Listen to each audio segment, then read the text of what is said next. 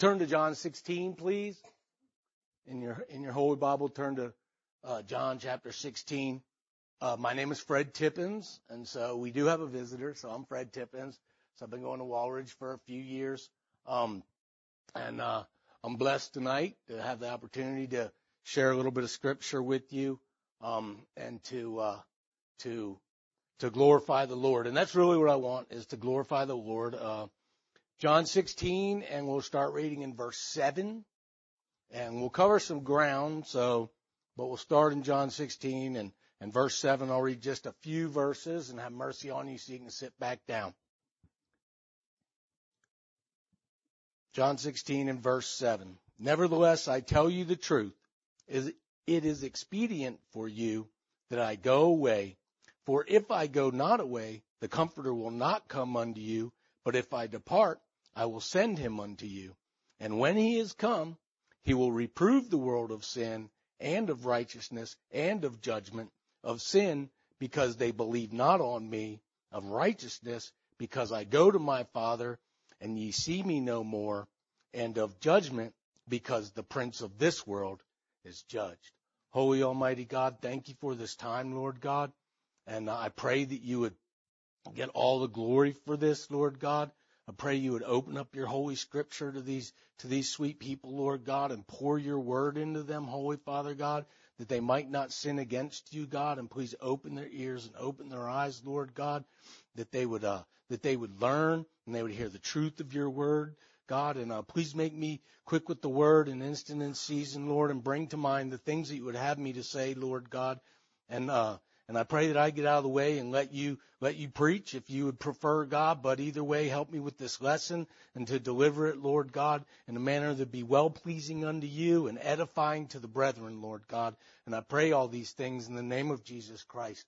Amen. Amen. So John chapter sixteen, this little section of Scripture right here, he is ordaining witnesses. And verse seven says, Nevertheless, I tell you the truth. It is expedient for you that I go away, verse seven, for if I go not away, the Comforter will not come unto you, but if I depart, I will send him unto you. And so what does that mean? And so who is the Comforter? First, we need to, we need to always look for context.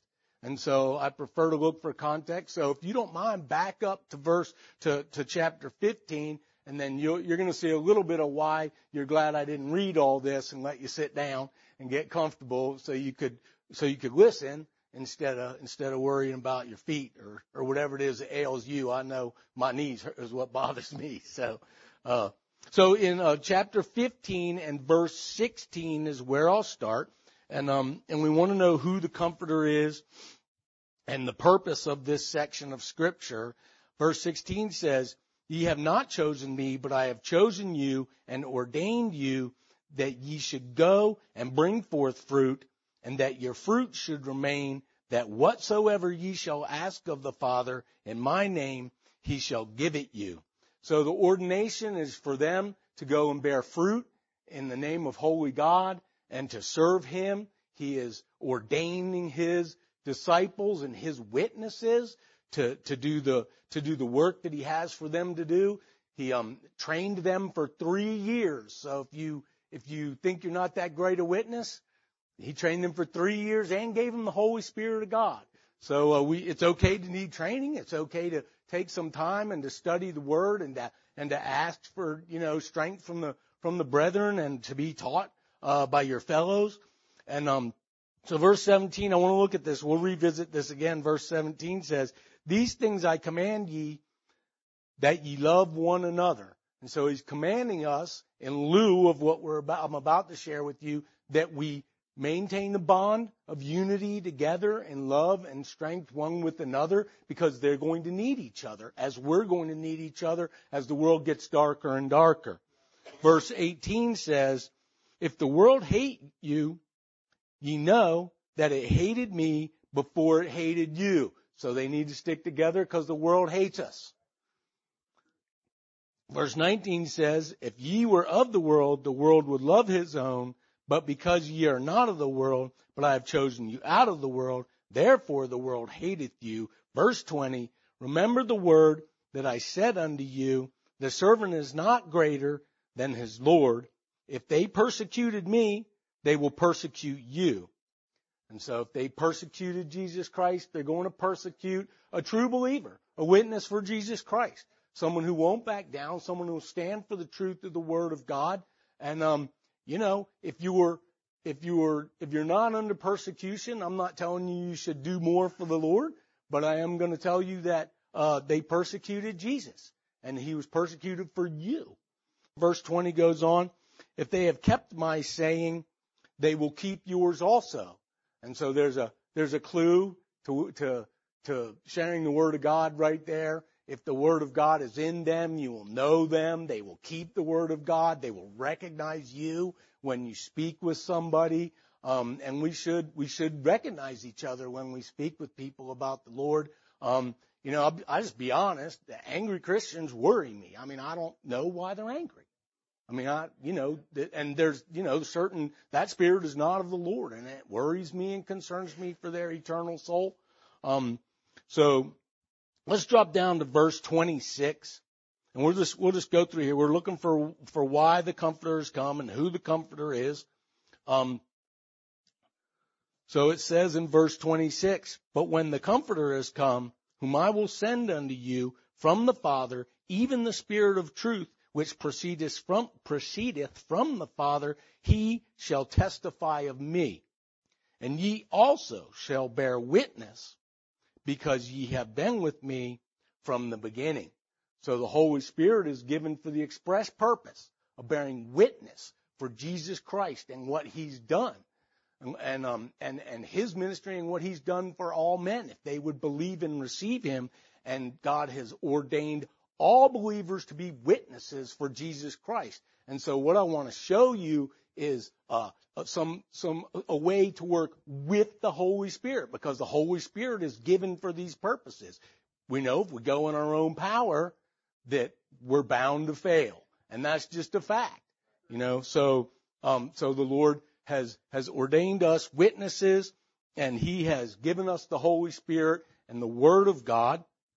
Um, so This discourse actually starts in chapter fourteen and spans all of fifteen and goes into sixteen. Now he takes, the, the Lord, our Lord Jesus Christ, takes some side trails here and there to edify and to teach and to explain.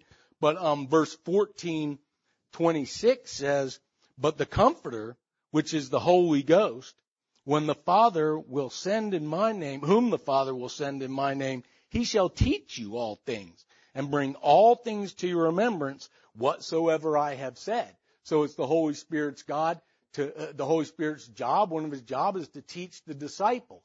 And so, you know, I wasn't there two thousand years ago, but we do know what he said. We have it right here. So if you're not reading this book and you're not hiding it in your heart and you're not applying it to your life, then the Holy Spirit's got nothing to remind you about. So. So that is fourteen twenty-six. Also in sixteen thirteen, just past where we were reading before, back to chapter sixteen, please. Ch- uh, chapter sixteen, verse thirteen, it says, howbeit when he, the Spirit of truth, is come, he will guide you into all truth, for he shall not speak of himself, but whatsoever he shall hear, that shall he speak, and he will show you things to come. So he will guide you into all truth. So if you don't know the truth, he has nothing to guide you with. So again, you need the Word of God, the sure and firm foundation of Jesus Christ and salvation in him, and the Word of God hidden in your heart. Study, study the Word of God to show yourself approved workman. So that's the context of what we're going to be sharing here tonight.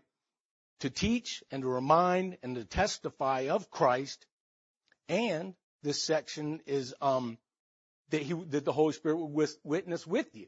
Now, if you're serious about this and you pray and you're willing to crucify the body, the Holy Spirit will witness through you. And uh, and I'm gonna start crying. It's an amazing thing to see when you see the kingdom of God in action. And the Lord just starts bringing verses and sharing the scripture. And fifteen minutes later, somebody gets saved. You don't even know what you told them. You know, it happens if you're faithful to go and you pray and you're willing to get out of the way. And the same thing happens to preachers sometimes. You know, I've come to myself sometime later and gone, well, let's just close, you know. Cause so I pray that you have these opportunities to see God work in you and through you, and he'll guide you into all truth. So that's the background. And I want to show you these three things that we read in our text.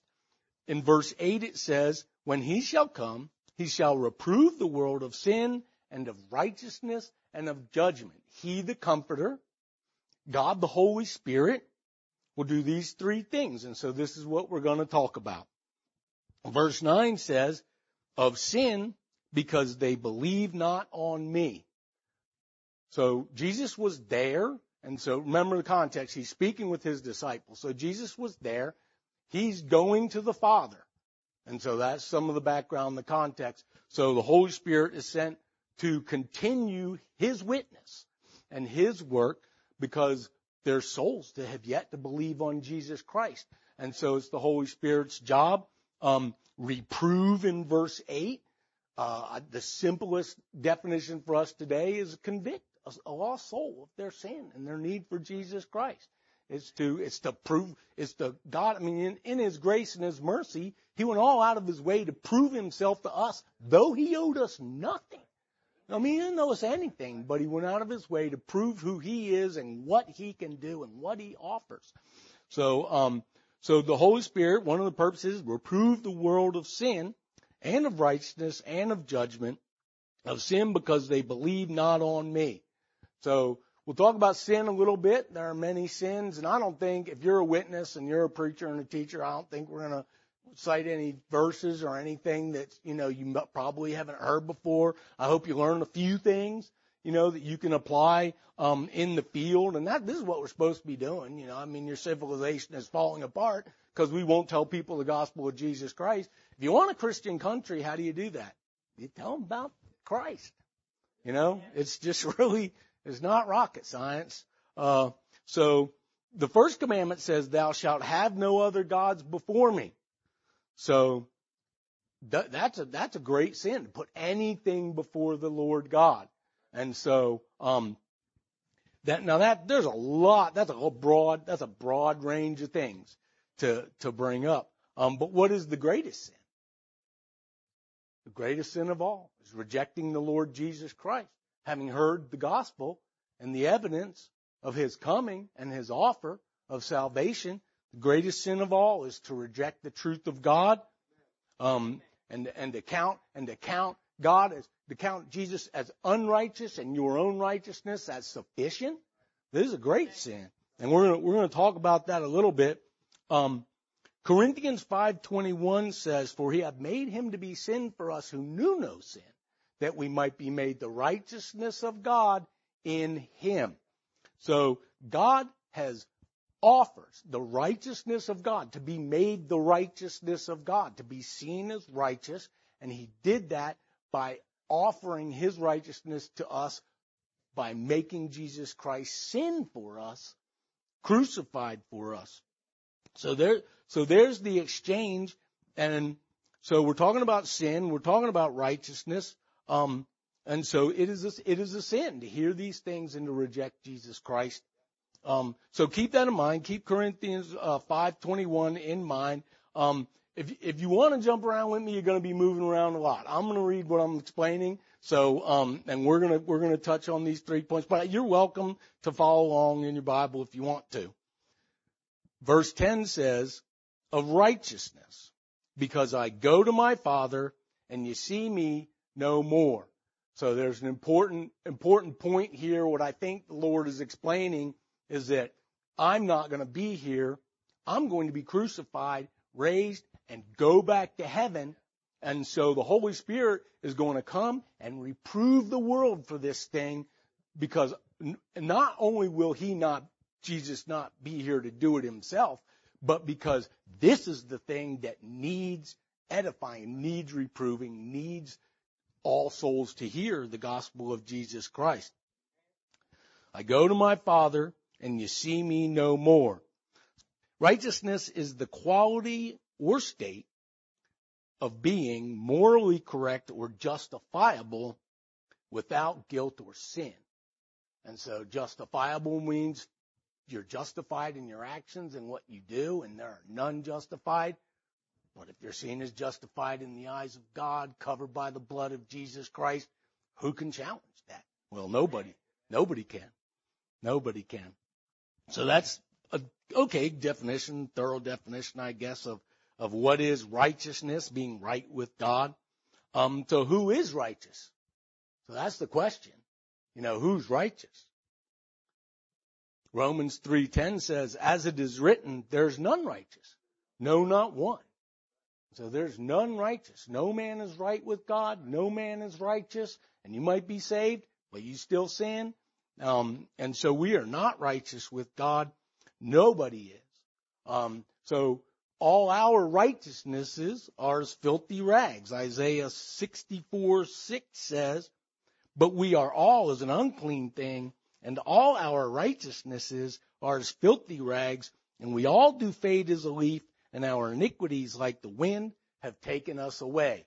So remember what we're doing here is there's an opportunity for you, if you have witnessed before, to perhaps share some of these verses. If you want to take a note, maybe not. I mean, y'all probably pretty familiar with them um, and have shared them before with lost sinners. Um, but all our righteousnesses are as filthy rags. There's nobody in here who's righteous. There's none who, who is good. There's none who is holy. There's none who is just. So we are, we are all sinners. There's only one holy one, and he's the holy one. Amen. And he is God. He is God Almighty. Um, and so, uh, verse, it goes on. So we'll talk about righteousness some more. So the, there's a risk, and everybody, everybody risks it, especially the lost. They're walking and, and living in the righteousness of something. I mean, they think they're right until they hear the gospel of Jesus Christ, believe it and accept it. They think they're right. They don't think they have any sin. Um, so it's important to point out that um, that righteousness does not come by our own doing. It's not in us. It's not something we have in our nature. We're sinners in our nature, born that way, and that righteousness is not not something that we um, have or can attain.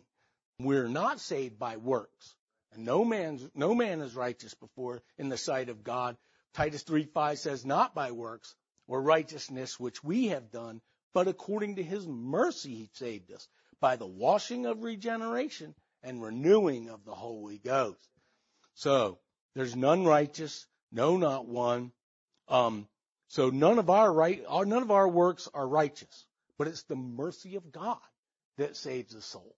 It's the mercy of God and the mercy alone of God. Um, And, and this go, this also mentions the Holy Spirit. So we'll just touch on it. You know, the, the Holy Spirit, when he saves you, will give you a washing of regeneration in the blood of Jesus Christ. Birthed again. That's the new birth. Regenerated in Christ Jesus to bring him glory and serve him until we're called home or he comes to get his church. Man, I'm looking forward to that day when he comes to get his church. Hallelujah. Um, and the law can't save you either. So the law is not righteous. What is the purpose of the law? You know, the purpose of the law is Romans three twenty. Therefore, by the deeds of the law, there shall, there shall no flesh be justified in his sight, for by the law is the knowledge of sin. So the law of God shows us our knowledge of sin. What is the Ten Commandments? It's follow this, but you can't. Do that, but you're going to make mistakes. It's It's the it's the law of God, and none can keep it. None are holy, um, and and none can keep the keep the commands given in the New Testament either. You know, we all fall down, we all come short, um, and so the law is there to reprove us and to show us. There's the conviction to reprove us and show us of our need for God's holiness. And if you're saved tonight, our continued need for God's holiness. And if you're not saved, it's important to, it's important, you know, well, I'm a good, pretty good person. Well, no, no lost sinners are not. And, you know, I, I try to, I try to follow the Ten Commandments. I try to do what my church teaches me. No, you're not. You can't do it on your own. You can't do it through your own works or your law or your catechisms. Or, I mean, you can get dunked back here twenty times if you want. Okay. That will not save you. Okay, only the, only Jesus can save a lost soul. Um, and don't go back there and take a bath, because Toby will kill us when he gets back. So, uh, so, uh, and, and your religion won't save you, as I just mentioned in Hebrews ten four. For it is not possible that the bull, that the blood of bulls and goats should take away sins. And they crucified, I don't know, millions of animals for thousands of years, or crucified them. They, they killed them, they, they, you know, and, and offered them to God.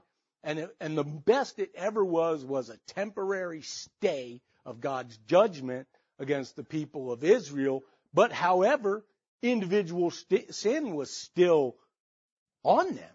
And unless they had the righteousness of God imputed unto them by faith in the coming, I mean, we have, They, they they needed faith in the coming Christ, although they had not seen him. We got this whole record right here. We got witnesses. We got the Holy Spirit. I mean, really, we're without excuse for not believing on the, on Jesus Christ and what he's done for us. Um, so, I mean, the, the Old Testament, I mean, the people who, who believed in the Old Testament, man, I mean, they had faith. I mean, right now I feel like my faith is about this big, because I can go to the Bible and just read what it says. And I'm like, whew, that's refreshing, you know, right? And I need it, you know. So, I mean, they had the law to go to and go, man, now it's like trouble, you know, right? So, uh, so your religion can't save you, whatever that religion might be. Um, going to church won't save you. Joining Walridge Baptist Church won't, won't save your eternal soul. Um, there's no, you can't. You can't, you know, fiddle with a with a string of beads, and you can't you can't do any of these things for salvation. Um, so salvation comes only through Jesus Christ. Verse eleven says, "Of judgment, because the prince of this world is judged." Now, there's a deep doctrinal truth here. The Holy Spirit reproves us, convicts us of judgment. And, um, and, and many people, I'll just take it aside, many people say, you know, they had a fear of hell when they got saved, you know. But what I'm showing you is several things that the Holy Spirit can convict a person about. Of, I knew I was a sinner when I got saved. And I knew that, I mean, I figured I was going to hell, you know. I mean, I still deserve it. I deserved it then. I still deserve it. You know, I got saved as an adult. And, um, and so I had, I had a, a long road behind me.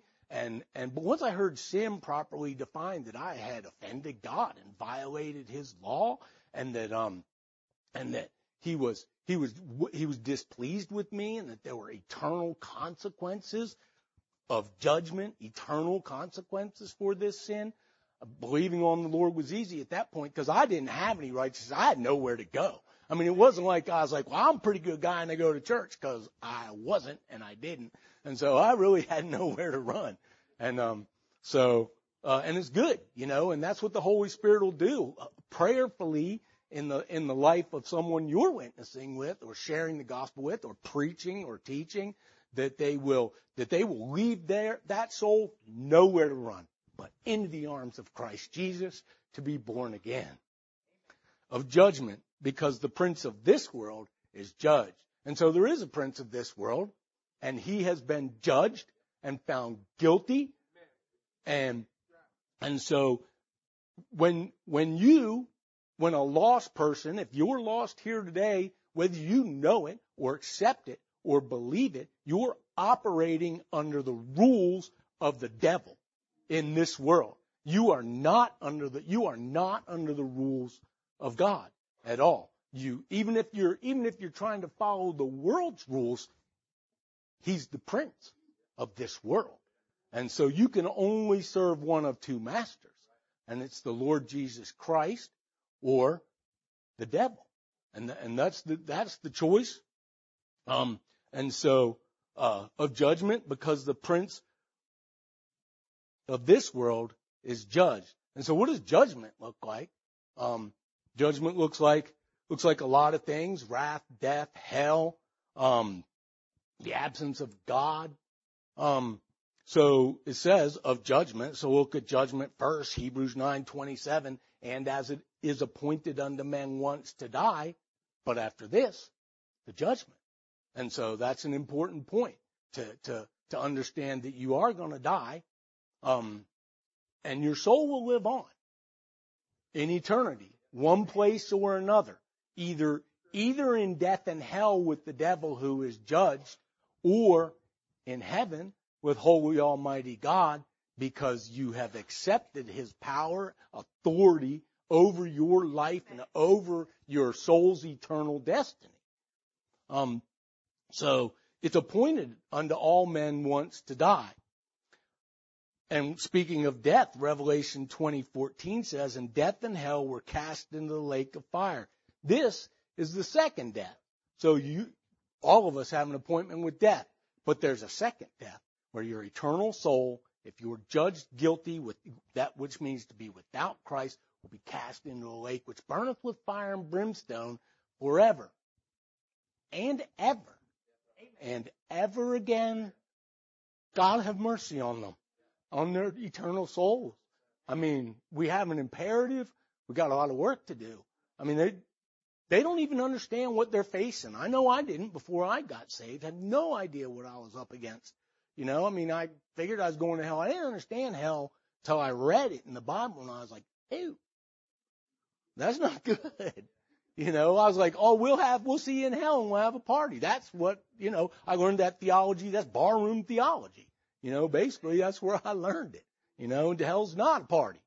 And, you know, you'll, if you think you're going to have a party down there, probably the plan for you is to be utterly alone, utterly. Utterly, forever alone. And, and, you know, the absence of God is alone enough, but the absence of any, any knowledge of anything except what you've done to God, how you violated his law. So that's death and, um, the wrath of God. We can talk about the wrath of God. Romans one eighteen says, for the wrath of God is revealed from heaven against all ungodliness and unrighteousness of men who hold the truth and unrighteousness. So we're talk, we've talked about the righteousness of God and our righteousness. If you hold his righteousness as untrue, having heard the gospel of Jesus Christ, the wrath of God abides on you. And I did this kind of in the order I did it on purpose, although the wrath of God abides on every man born into sin. Um, So we, we all, we all are condemned already. John three teaches us.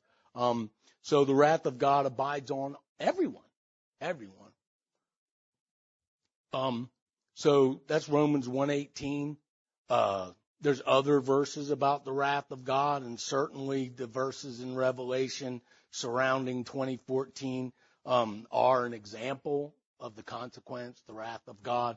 Um, So it's important to understand that the, that the wrath of God is, uh, is on everyone, and that, uh, the consequences are the second death, which is hell.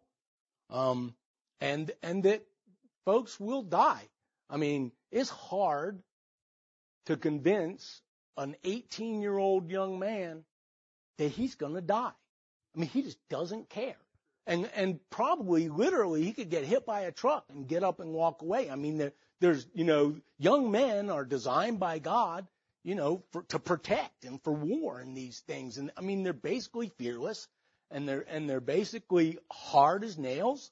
You know, I mean, we're, we're seeing some change in that. I'd like to harden a few of them back up, you know, make men out of them, right, Zach? Right? That's what, yeah, I'd like to harden a few of them back up, but. Um, but this, you know, so this is the truth. So young men are this way. And I, I know this, I know this, um, both from the word of God and experientially. So, I mean, you could, I would, you know, I didn't probably even care if I died when I was eighteen. I was like, yeah, I know. So let's go do something stupid, you know, right? So, uh, yeah, that is what it is. So, um, so this is a way to explain these things.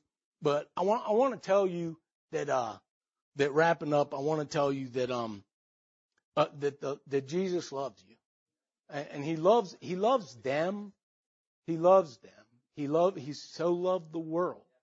This world that the prince of this world thinks he's in charge of, Jesus loves this world, and he loves the people in it, and he loves you. And he wants to show his mercy and kindness un, unto us um, through faith in his son. He wants to show his mercy and his kindness and his love.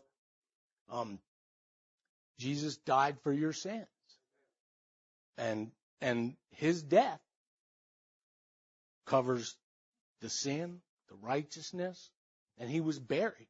The Bible says he went to hell for you. He went to hell for you. He took your sin, and he died for you, and he went to hell for you. And so he's paid all these things, your sin debt, your wrath debt, your hell debt, the works debt you could never pay, the being a good person, whatever it is you think you owe to God, Jesus already paid it. That's what, that's what covered by the blood means. It means you're covered if you believe on him and, and accept his blood as righteous payment to God. And so all those bulls and goats that they used to sacrifice in the Old Testament, that blood was not pure. Christ's blood is pure. And it satisfies the wrath of God for all these things. But Jesus didn't stay in hell. And so this is what the what some of this section of Scripture is talking about, which I touched on. He didn't stay in hell. He's back with the Father. He rose from the dead. And he showed himself unto many witnesses and up to five hundred brethren at once. And I've told people that. He showed himself to five hundred people at once. And they go, really? And I said, yeah. There's like a, the record is historical. It's accurate that Jesus rose from the grave, you know, and it infuriated some even worse. But to those that said, oh, I see it. I get it. He's the Messiah. He's the Christ. He's the Savior. I need him. To those, he gives eternal life and salvation through faith. So whoever's going to come play the piano and start coming this way. So I want to share a couple more verses with you. Um, it says in Ephesians four twenty-two, so we started out um, with fifteen, John fifteen seven. I talked about that briefly, and we're circling back to there now. It says in Ephesians four thirty-two, and be ye kind one to another, tender-hearted, forgiving one another. Why? Even as God, for Christ's sake, have forgiven you. Now that is an important doctrinal statement in that last verse. It's the last verse in Ephesians chapter four. And you're tempted to just go, okay, I read it. Close the Bible and my reading's done for right now. Look at this verse again, or I'll read it to you again. Even as God for Christ's sake hath forgiven you. He didn't save anybody for them. He will never save anybody for their sake or what they've done or what they believe. Only that they have faith in Christ. And it's God will, God saves souls for Christ's sake. We're his body, his church. We're his inheritance. It's all for Christ's sake. He's the first begotten of the Father. Not us. We're filthy rags. Amen. So this is, so this is important. And so, I, I mean, I love that. That caught my attention the other day. And so, clearly, I have more application to make from that, and not with us tonight, but there's more for me to learn from that from that last phrase in in, in Ephesians four thirty-two. Even as God for Christ's sake hath forgiven you. Man, that was nothing I did. Not by works of righteousness, not by keeping the law, not by religion. I mean, not by being, you know, a good guy. So, uh circling back to John fifteen seventeen, you can play, Connie. I'll just I'll just wrap this up. To John fifteen seventeen says, "These things I command you, you ye, that you love one another." So as times grow darker, times grow worse, we're going to need one another, and we need each other. We need the Holy Spirit who is sent to comfort us. And why is the Holy Spirit called the Comforter? Because we will suffer persecution. We will need God's comfort. And so he, the Holy Spirit was not sent to give you comfort and ease and wealth and health. Okay? He was sent, he was sent to give you inner peace in the knowledge of, of salvation through Jesus Christ and eternal life. And so we, so I would encourage you to grow closer in the bond one with another as a church, as Walridge Baptist Church, to, to grow closer in bond and unity, one with another, to help each other, encourage each other. Um, and so I'll just I'll just close with prayer. Um, and I, I just want to say, you know, just just one more thing, and that is that, you know, God loves you. Love one another, you know, and that's that's how you'll know His disciples. You know, I, I mentioned angry Christians. I don't know. So don't be angry. Don't be scared. Love the Lord. He loves you. Holy Almighty Father God, thank you for this time together, Lord God. I pray you would bless these people, Lord. And if anyone to come, come and uh, and pray, or you can pray where you are, Lord. Uh, I pray that they would pray where they are. And God Almighty, I pray you bless these people. I pray you bring all these things to mind through your Holy Spirit, Lord God. And I pray you would help them and go with them and go before them and reprove the lost of their sin, Lord God, that the, that the witness might bear fruit for your holy name, for the name of Jesus Christ, to bring you all glory and honor and, and righteousness in heaven, Lord God. And we do look for the for the day of your soon appearing, and we look for the day of uh, of going to be with you, Holy Father God. But we recognize that we have work to do, Holy God. And so I pray all these things in the name of Jesus Christ, that we go in the power and assurance of the Holy Spirit as we live and witness and serve you, Lord God. And I pray all these things in the name of Jesus Christ. Amen.